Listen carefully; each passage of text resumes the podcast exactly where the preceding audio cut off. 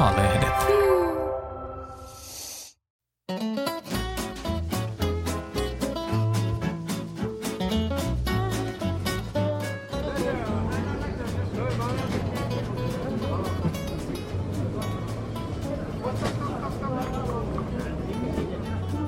Hän ei koe vanhenevansa. Se lienee nuoren naisen pöyhkeyttä kypsempiä naisia kohtaan, vaihdevuodet ohittaneisiin kohdistuvaa ylen katsetta. Ennustus, että hän kuolee 52-vuotiaana, ei häntä järkytä. Se tuntuu hyväksyttävältä iältä kuolla. Annie Ernaux, Vuodet. Suomentanut Lotta Toivanen, kustantaja Gummeros.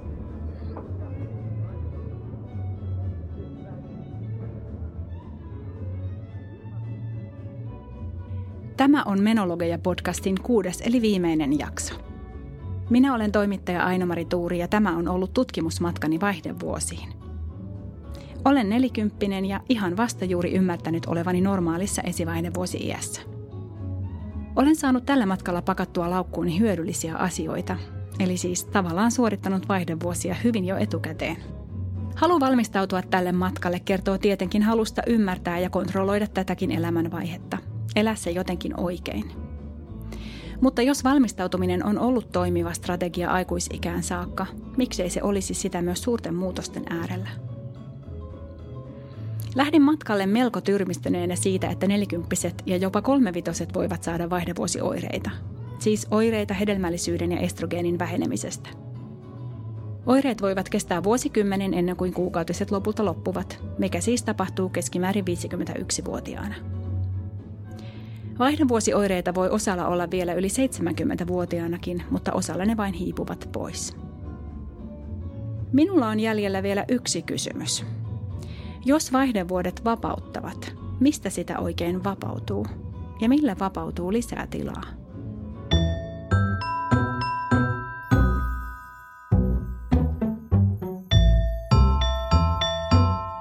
Ehkä simppeli elämänkaarimatematiikka auttaa. Jos mietitään sitä viisikymppisyyttä, niin keskimäärin suomalaisnaisilla on menopausin jälkeen elämää jäljellä vuosikymmeniä, joilla kuilla vielä puolet. Ehkä se on parempi puoli. Ainakin se on täyttä aikuisikää. Se on valtava mahdollisuus. Se on aidan takaa paljastunut uusi maisema. 60 gynekologi Leena Väisälä alleviivaa mahdollisuuksia. Mutta sitten se pitää, senhän voi myös muuttaa niin, että se vaihdevuosi-ikäinen ei ole se vanha. Sehän sisältää sen, että se vaihdevuosi-ikäisenä on niin kuin vanha. Niin mun mielestä se pitäisi räjäyttää, koska me eletään yli 80 Niin miksi 4 vitosena 50 olisi vanha? Ja, ja nykyään me eletään niin hirveän eri tavalla kuin esimerkiksi sata vuotta sitten. Että tota, ei munkaan tarvii istua tuolla tota, jossain keinotuolissa kutoa sukkaa, vaikka mä oon niin kuin kahden, ää, kahden lapsen isoäiti.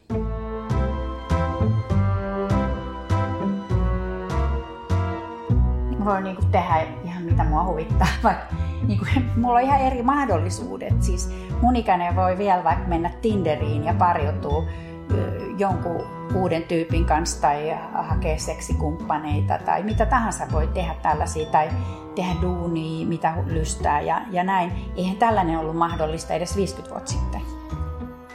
Mutta joo, kyllä, että aletaan puhumaan itsestään tätinä tai vanhana akkana. Mulle kun joku potilas näin sanoo, niin mä aina sanon, että kuule, että sä et ole mikään vanhana akka, että mä oon paljon vanhempi ja mäkään en ole mikään vanha akka. Eli lähdetään puhumaan jo itsestään negatiivisilla määreillä, niin sehän tuottaa vain negatiivista. Sitten mitä hyötyä, se on musta ankeutusta.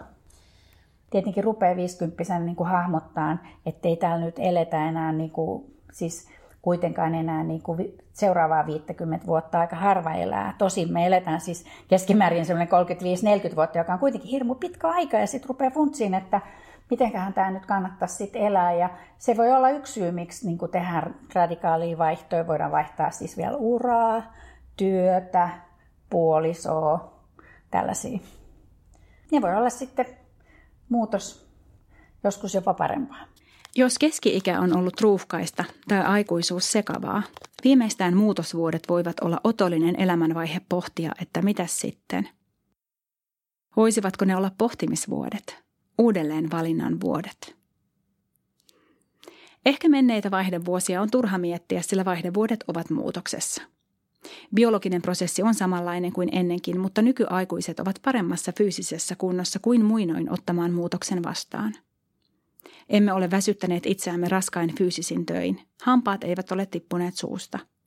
Kansanterveys on kohentunut.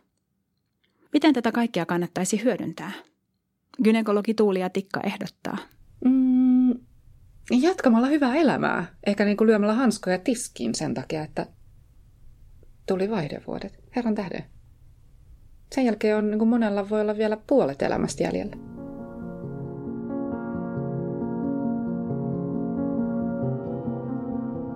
Toukokuussa 23 ranskalaiskirjailija Annie Ernaux, 82, sanoi Helsingin Sanomien haastattelussa, että naisilla on oikeus ruumiinsa vapauteen, mutta hedelmällisyyden vuoksi, siksi että naiset kantavat lapsia, siitä on tullut edellytys ihmiskunnan jatkumiselle. Naisen ruumiin vapaus on siis kovin suhteellista.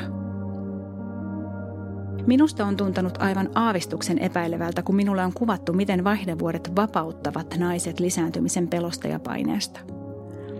Eihän moni halua lapsia tänä päivänä lainkaan, ja hyvin harva saa niitä enää nelikymppisenä. Osa saa, mutta harva.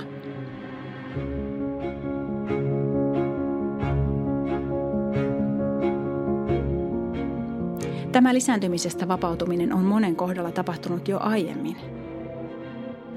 Uskon kuitenkin jostain vapautumiseen, haluan uskoa, joten minun on pohdittava muita vapautumisen tapoja. Ernoon kuvaama vapautuminen on myös hyvin, hyvin yhteiskunnallista.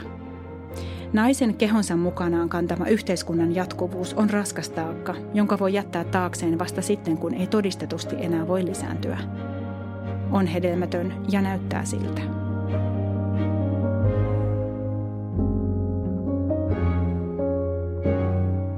Mutta mistä muusta vaihdevuosissa vapautuu? Ainakin vuosikymmeniä kestäneestä rutiinista, kuukautisista. Kuten yksi tädeistäni kuvaili ajatuksiaan kuukautistarvikehyllyllä, eipä tarvitse noitakaan enää kantaa. Vaikka olemme siihen tottuneet, viehän se energiaa, vaatii valppautta, vie kaistaa. Vapauttaisivatko vaihdevuodet kaikesta siitä ajattelemisesta, ennakoinnista, merkinnöistä, laskemisesta – Tyttökullat TV-sarjan Pragmaattinen Dorothy tarjoaa tämän näkökulman, kun Blanche masentuu menopaussistaan. Jakson nimi on tietenkin Kirouksen loppu. Ajattelepa näin, Dorothy neuvoo Blanchea. Et saa enää kuukausittaisia kramppeja, syömishimoja tai hulluuskohtauksia. Ehkä 80-luvulla ei oltu kovin kuukautispositiivisia, mutta Dorothylla on pointti. Minulle menopaussi oli mahtavaa – se oli PMSn loppu.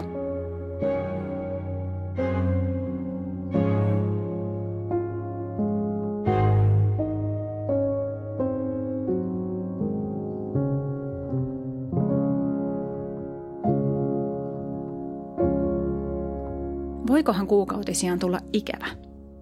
Ovathan ne auttaneet hahmottamaan ajankulua ja muutosta koko aikuisien – ne ovat ehkä auttaneet tuntemaan omaa kehoa ja sen hämmästyttävää taitoa muodostaa, luoda, myös luopua. En ollut ennen ajatellut tätä, mutta mitä minä haluan vielä tehdä kiertoni kanssa? Miten voin vielä iloita siitä, että elämässä on tuttu sykli, että läpilyövä halu ja raskas vetämättömyys vaihtelevat ihan niin kuin ne ovat vaihdelleet vuosikymmeniä? Että saan aina hirveimmän olon ja katharsiksen jälkeen nousta voimani ja iloni löytäneenä – syntyä aina uudelleen kuin aino vedenneitona. Mutta siis tosi itsevarmana ja upeana vedenneitona. Ymmärränkin hyvin BBCn kuukautispodcastissa haastateltuja vaihdevuotensa ohittaneita naisia. He käyvät uimassa yhdessä aina täydenkuun aikaan. Se tuo elämään siitä kadonnutta syklisyyttä, yhteyttä erilaisiin kiertoihin ja myös toisiin naisiin.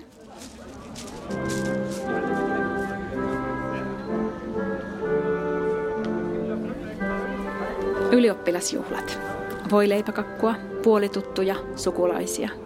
Puhellaan säästä ja terveydestä. Sepelvaltimotaudista, sydämen kunnosta, ehkä nivelrikosta. Onhan sitä kremppaa ollut. Mutta ei. Isotäti ei virkan vaihdevuosistaan. Naapuri ei mesua menopaussista. Sydän on kehon sisällä. Niin ovat nivelet ja verisuonetkin ihan piilossa.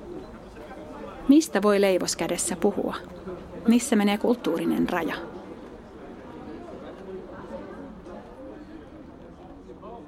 En juuri törmää vaihdevuodet ohittaneiden puheeseen siitä, millaista on vaihdevuosien jälkeen.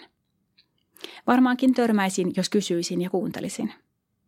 Olen oikeastaan ihan varma, että minulle kerrottaisiin, mutta ei julkisesti. Onneksi tässä auttaa kirjallisuus. Kirjastoammattilainen Hanna Kilpeläinen on syventynyt Aila Meriluodon vanhenemiskäsityksiin, ja hän löytää Meriluodon päiväkirjoista vaihdevuosimainintoja. Meriluoto on suora ja avoin, häpeämätönkin. Hän huomioi hormonaalisten muutosten merkityksen työhönsä, tunteisiinsa ja seksuaalisuuteen. Luen ja olen kiitollinen jokaisesta päiväkirjan merkinnöstä. Teksti antaa minulle jotain, josta voin ottaa kiinni. 20. marraskuuta 1979. Hormonitablettien aikaansaamat kuukautiset melkein ohi.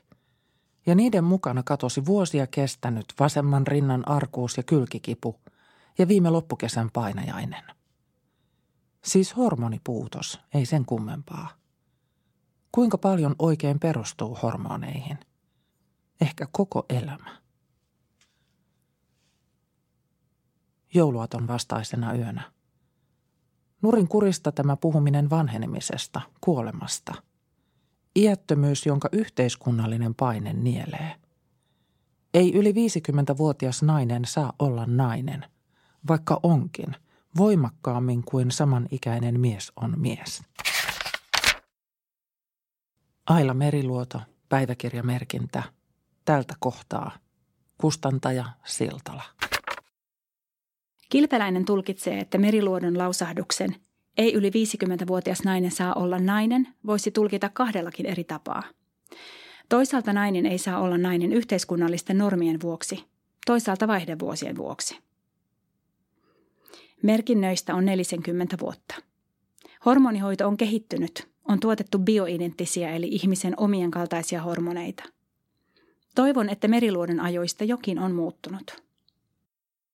Hänestä rohkaistuneena vetoan teihin muihinkin.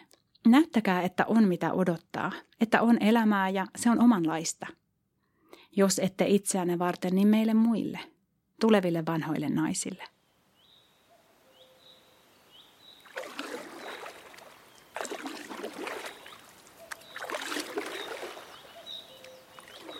Palaan vielä louhiin, tuohon Pohjolan bossleidiin – Kakkosjaksossa puhuin vaihdevuosien mielikuvista ja halusin halata vaihdevuosiarkkityyppiä louhia.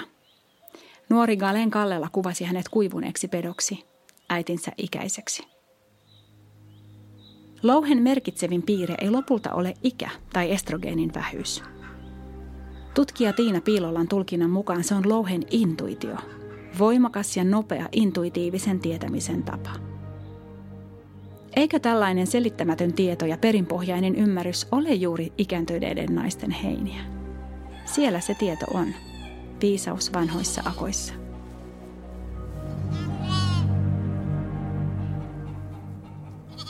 Louhella on ikääntyvän naisen energiat ja taidot. Naimaikäisten tytärten äitinä louhi on vapaa suuntaamaan energiansa ulkomaailmaan pois perhepiiristä ja kotiliedeltä. Vaikka oli kotonakin puuhaa, ulkomaailma veti silti puoleensa. Symbolitasolla louhi on ihmisen sisäisen tuntemattoman, myyttisen Pohjolan emäntä ja sparraaja. Sanoisin, että kokemus puhuu. On helppo sparrata ihmisistä irti näiden paras, jos on itse kokenut ja intuitiivinen. Näillä ominaisuuksilla louhi on Pohjolan mahtavin noita. Hän sattuu olemaan vanha nainen, mutta eihän se nyt oikeasti ole mitään sattumaa.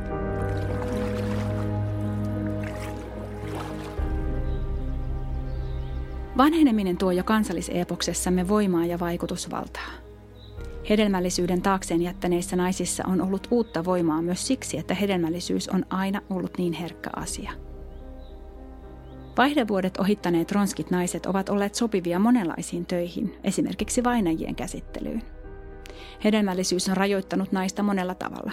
Vapautuminen on ollut myös vapautumista yhteisön rajoittamisesta. niin kutsutusta suojelusta. Tiedättekö, Kalevalan sankarivastustaja-asetelma on aivan poikkeuksellinen. Sen juonikokonaisuus pohjautuu asetelmaan, jossa miessankareiden päävastustajana on keski-ikäinen tai vanha nainen.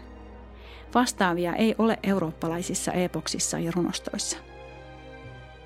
Satu Apo kirjoitti 95 ilmestyneessä naisenväkiteoksessaan, että Lönnruut konstruoi louhesta sankarien päävastustajan. Ikääntyneen naisroiston asema on todella näkyvä – Louhi esiintyy lähes puolessa epoksen 50 runosta. Se on erityistä. Suomalaiskarjalainen kulttuuri on siis nojannut asetelmaan, jossa vaihdevuosi-ikäinen nainen on paitsi vaarallisin vastustaja, myös tärkein suojelija. Kalevalassa vanha nainen tuhoaa, mutta myös auttaa ja pelastaa. Miksi? Mitä ihmettä se tarkoittaa ja mitä siitä seuraa?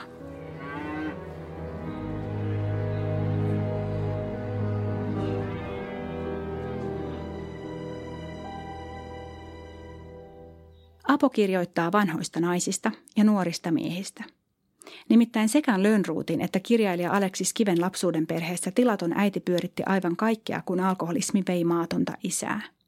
Naisen tuli työskennellä kuin hevonen. Apon mukaan louhea voidaan verrata agrarisuomalaiseen naiseen, jolta odotettiin yliinhimillistä vahvuutta. Vahvuus oli pakko. Kuulostaako yhtään tunnistettavalta? Ei tarvi auttaa. Minä meen ja hoidan ja muutun vaikka linnuksi.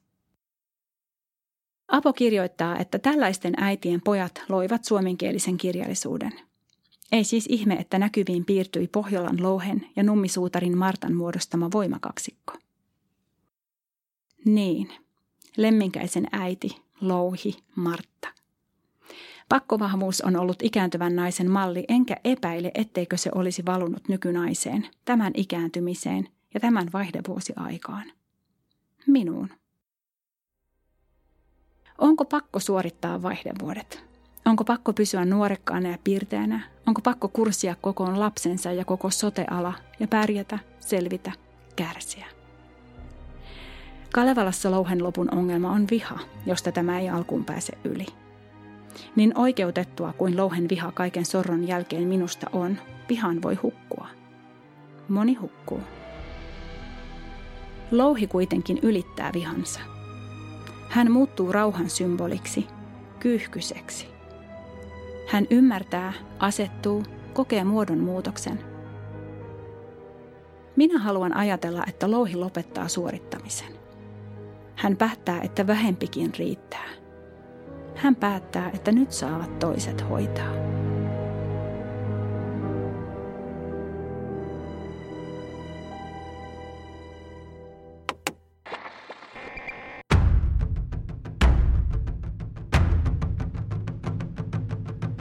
Hormonaalinen ehkäisy on tavallaan mullistanut naisen aikakäsityksen. Meidän on ollut vain muutaman vuosikymmenen ajan mahdollista suunnitella mitään pitkää sitoutumista vaativaa. Opintoja, uraa, projekteja.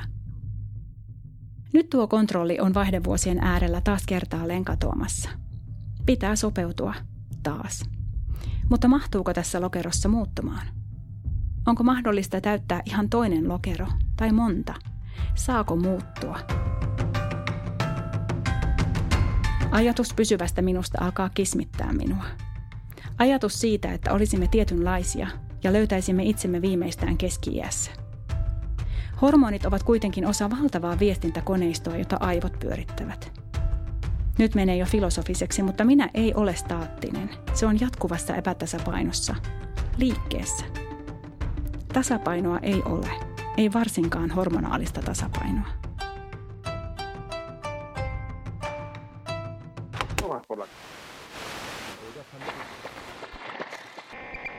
Olen alkanut pitää metamorfoosin ajatuksesta. Metamorfoosi on muodon muutos ja se tuottaa jotain uutta ja kaunista.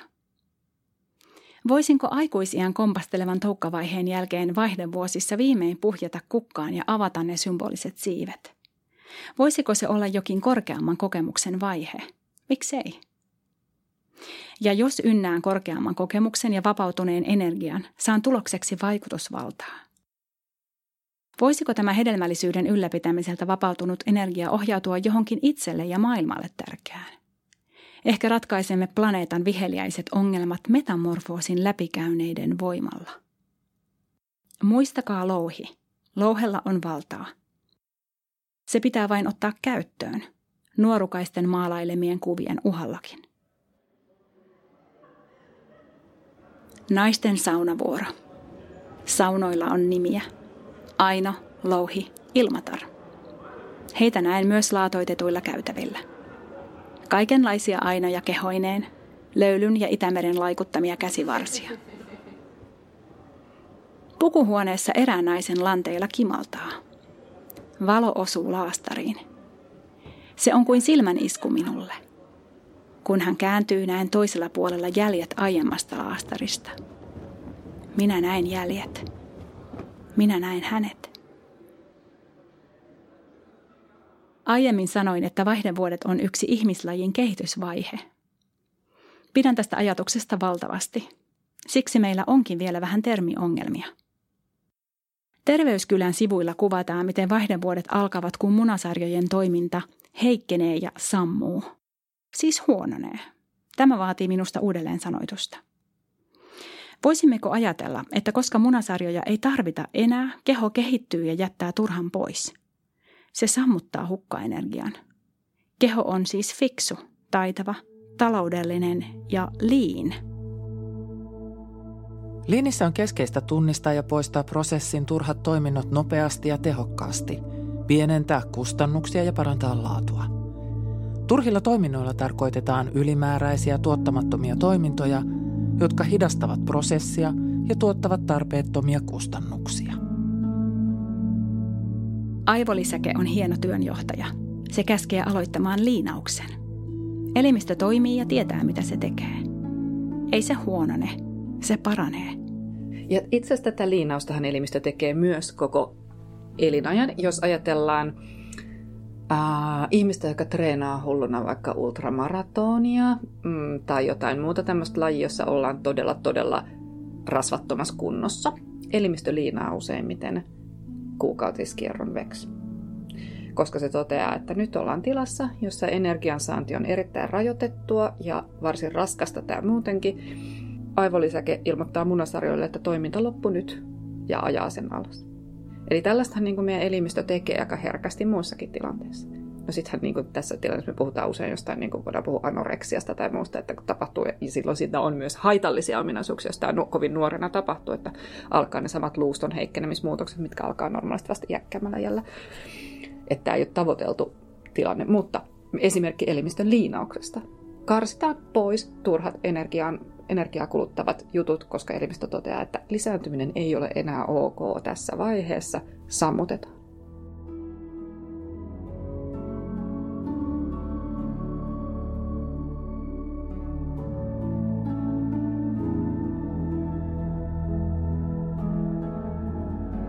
No, nyt on raivattu tyhjää tilaa.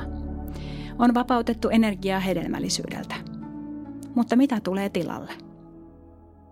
Ainakin muita ihmisiä. Törmään nimittäin ihan mahtavaan tietoon. 65 vuotta täyttäneillä suomalaisilla naisilla on samanikäisistä eurooppalaisista naisista kaikkein laajimmat läheisten ihmisten sosiaaliset verkostot. Siis Euroopan laajimmat, ikääntyneillä suomineidoilla – Tämä selviää väestöntutkimuslaitoksen tietovuotoartikkelista. Eikö kuulosta innostavalta? Jos ja kun vaihdevuodet vapauttavat, voi vapautuneen resurssin käyttää monenlaisten sosiaalisten verkostojen rakentamiseen ja ylläpitoon. Mutta onko tilanne sama kuin olen itse 65? Ei välttämättä, sillä tämä ei ehkä ole ikä, vaan sukupolvikysymys. Nykykuusvitoset ovat käyttäneet vuosikymmeniä rakentaakseen monenlaisia sosiaalisia verkostoja. Ensin livenä, sitten lankapuhelimessa ja vasta ihan äskettäin digilaitteen avulla. Sosiaaliset suhteet eivät synny itsestään, vaan ne vaativat aikaa ja sitoutumista. Minun sukupolvellani ja varsinkin nuoremmilla tilanne on jo erilainen.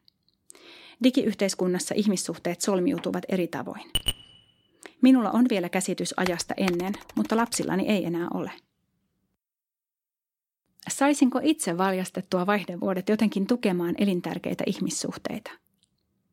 Ehkä pitäisi lanseerata vaihdevuositapaamisia. Kuukausittain säästyneen ajan käyttämistä jotenkin pohditummin. Täyden kuun uinteja. Aina voin haaveilla. Pidän huolen sosiaalisten verkostojen laajuudesta läpi metamorfoosin. Hakeudun perhosten pariin. Vaihdavuodet voivat varmasti olla perhosaikaa. Ne voivat olla vapautumisen vaihe. Tämä vapaus voi tuoda sellaista varmuutta, että vähät välittää. Olen kuullut, että vaihdevuosi-ikäisellä olisi enemmän fuck off capitalia, kykyä haistattaa pitkät.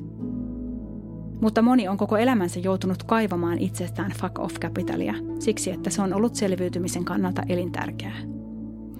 Että entä jos ei enää vaihdevuosissa jaksa, vaan haluaisi viimein yrittää olla täyttämättä kaikkia maailman muotteja. Nimittäin se, että vanhana uskaltaa on viho viimeinen ansa. Se tarkoittaa sitä, että nuorempana ei uskalla. Jenny Joseph antologiassa Maailman runosydän. Suomentanut Alice Martin. Kustantaja VSOY. Kun tulen vanhaksi, minä pukeudun violettiin ja punaiseen hattuun, joka ei rimmaa eikä sovi minulle. Ja eläkerahoilla minä ostan brändiä ja kesähansikkaat ja silkkisandaalit ja sanon, ettei meillä ole varaa syödä voita.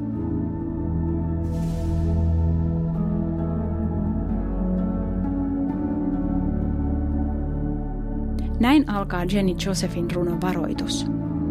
Runoa rakastaa koko Britannia ja minä vihaan sitä – se on nuoren naisen kirjoittama haavellista, joka ei ole mitään muuta kuin listaus asioista, joita hän ei nyt uskalla tehdä. Ei voi, ei saa, ei tohdi. Hän on niin tietoinen normeista, joita hänen nuorena naisena tulee noudattaa, että hän ankuroi ajatuksensa vanhuuteen. Sitten kun minulta ei enää odoteta mitään. Sitten kun en ole enää resurssi. Sitten kun. Runon nimi Varoitus on surullinen yritys saada itselleen edes pieni ripaus valtaa – Odottakaa hän vain, vielä minä pukeudun vaatteisiin, jotka eivät sovi yhteen. Ehkä metamorfoosiakin on vaikea ajatella arvottamatta erilaisia vaiheita, ikään kuin perhonen olisi toukkaa parempi. Mutta eihän se ole, eikä muodonmuutos ole mahdollinen ilman aiempia muotoja. Vaihdevuodet on muutos, jossa jokin päättyy ja paljon muuttuu. Samalla avautuu uusia mahdollisuuksia. Kunhan mahdollisuudet ovat itse luomiamme. Alan olla valmis näiden pakkailujeni kanssa. En varmasti ole valmis matkalle, mutta täytyykö olla? Ei varmaan, sen kun lähtee. Kysyn gynekologi Tuulia Tikalta vielä, mitä hän toivoisi, että kaikki ymmärtäisivät vaihdevuosista. No mä toivoisin just, että kaikki ehkä ymmärtäisi, että varsinkin siinä 4 ja 50 välillä tapahtuu muutoksia ja se on ihan luonnollista. Mutta jos ne aiheuttaa ongelmia, niin ei ole väärin hakea niihin apua tai edes tulla joltain kysymään, että kuuluuko tämä asiaan ja voiko tälle jotain tehdä, jos tämä nyt hankaloittaa mun elämääni. Koska se on, mikä mun mielestä on eniten sääli, että ää, ihminen kärsii jostain ja kokee, että se on jotenkin oikeutettua kärsimistä tai että siihen ei saa hakea apua.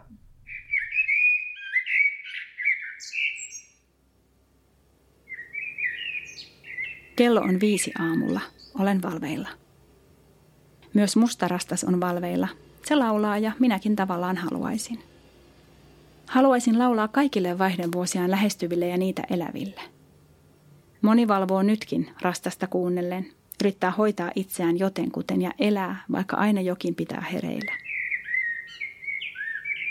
Jos vaihdevuodet on murrosiän veroinen mullistus, on siinä yksi viiltävä ero – Murrosikäisen on lupa keskittyä itseensä ja omaan kasvuunsa. Hänen raakuutensa sallitaan, sillä sillä on tehtävä ja sillä vasta onkin. Hänen kuuluu tulla omaksi itsekseen. Vaihdevuosiaan elävä kuitenkin jatkaa muille antamista jossain muodossa. Kannattelee oman kehonsa ja mielensä lisäksi laumoittain toisia, työvuoroja, ihmissuhteita, yhteiskuntaa. Se on jäätävä työ. Se olisi sitä ilman toista murrosikääkin mutta myös vaihdevuosi-ikäisen kuuluisi tulla omaksi itsekseen. Jostain syystä minun on helppo tuhlata empatiaa, ihailuja ja hymyjä nuorille tytöille. He ovat niin mainioita, niin hienoja, että sitä on joskus vaikea kestää. Juuri tuollaisina, liian hajostettuina. Mutta ikääntyvät naiset, nuo kilteiksi ja reippaiksi kasvatetut. Voisiko Vesala laulaa keski-ikäisille naisille niin kuin hän laulaa nuorille tytöille? Tehän ootte jo oikein, kun te ootte vain just noin. Kaikki mitä te teette ja se miten te ootte. Huomaan, että olen ympäröinyt itseni viime aikoina itseäni vanhemmilla. Meriluoto, Kilpi, Erno, Kolbe, Dietlevsen, Livai, lukuisat tutkijat, jotka ovat puheluihini ja meileihini vastanneet. Heidänkin avullaan olen yrittänyt ymmärtää, mitä on tulossa. Luulen, että uskallan nauttia kesken ikäni vuosista rennommin, kun tiedän, että selviän myös tulevista, sillä muutkin ovat selvinneet.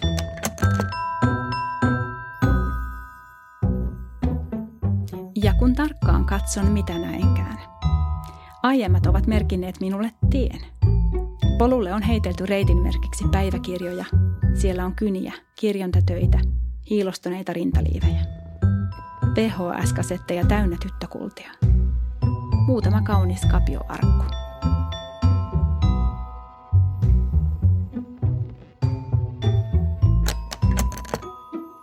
Otan laukkuni ja astun polulle. Takanani kipua jo seuraava. Minä näen hänet. Minä näen teidät kaikki.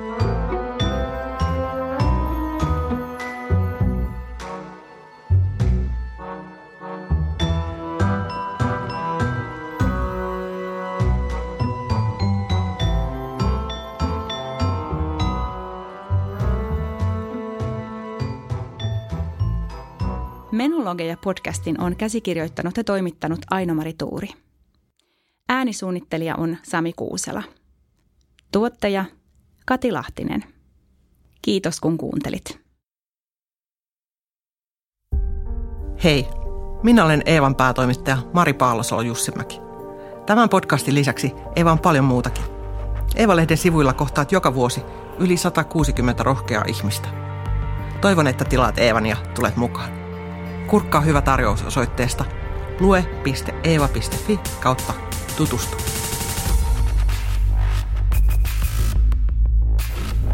Eeva. Roolien takana.